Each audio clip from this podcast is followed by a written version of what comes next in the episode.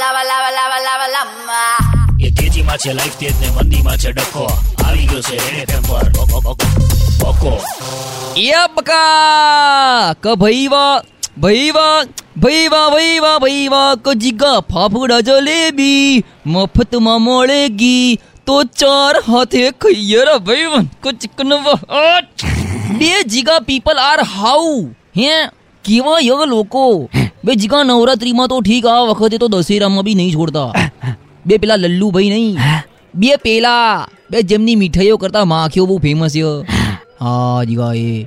બે દશેરામાં એમણે સ્કીમ બહાર પાડી કે એક કિલો ફાફડા સાથે એક કિલો જલેબીનું વાવચર મફત અને એ બી ઇંગ્લિશ ફરફરિયામાં. હમ? તો જીગા જોર ભીડ લાગી હો ત્યાં. તો આ સ્કીમનું હાંભળીને પેલો નીલો હેડ્યો આવ્યો મારા ઘરે. મને કે બખાભાઈ અ લલ્લુ લલ્લુભાઈના વાઉચરનું કોઈ કરી હાલો ને. મેં કીધું અબે જલેબીની ઉપર ઉડતી છેલ્લી માખી. સૂપ દિન ઘેર વટ્ટી થઈ જાય ને તો લલ્લુભાઈના ફાફડે ને ફાફડે ટીચી નાખે. બે આ જીગા આવા ટાઈમે આપણે રાવણ જ થઈ જઈએ ઇજ્જતથી તો શું બે?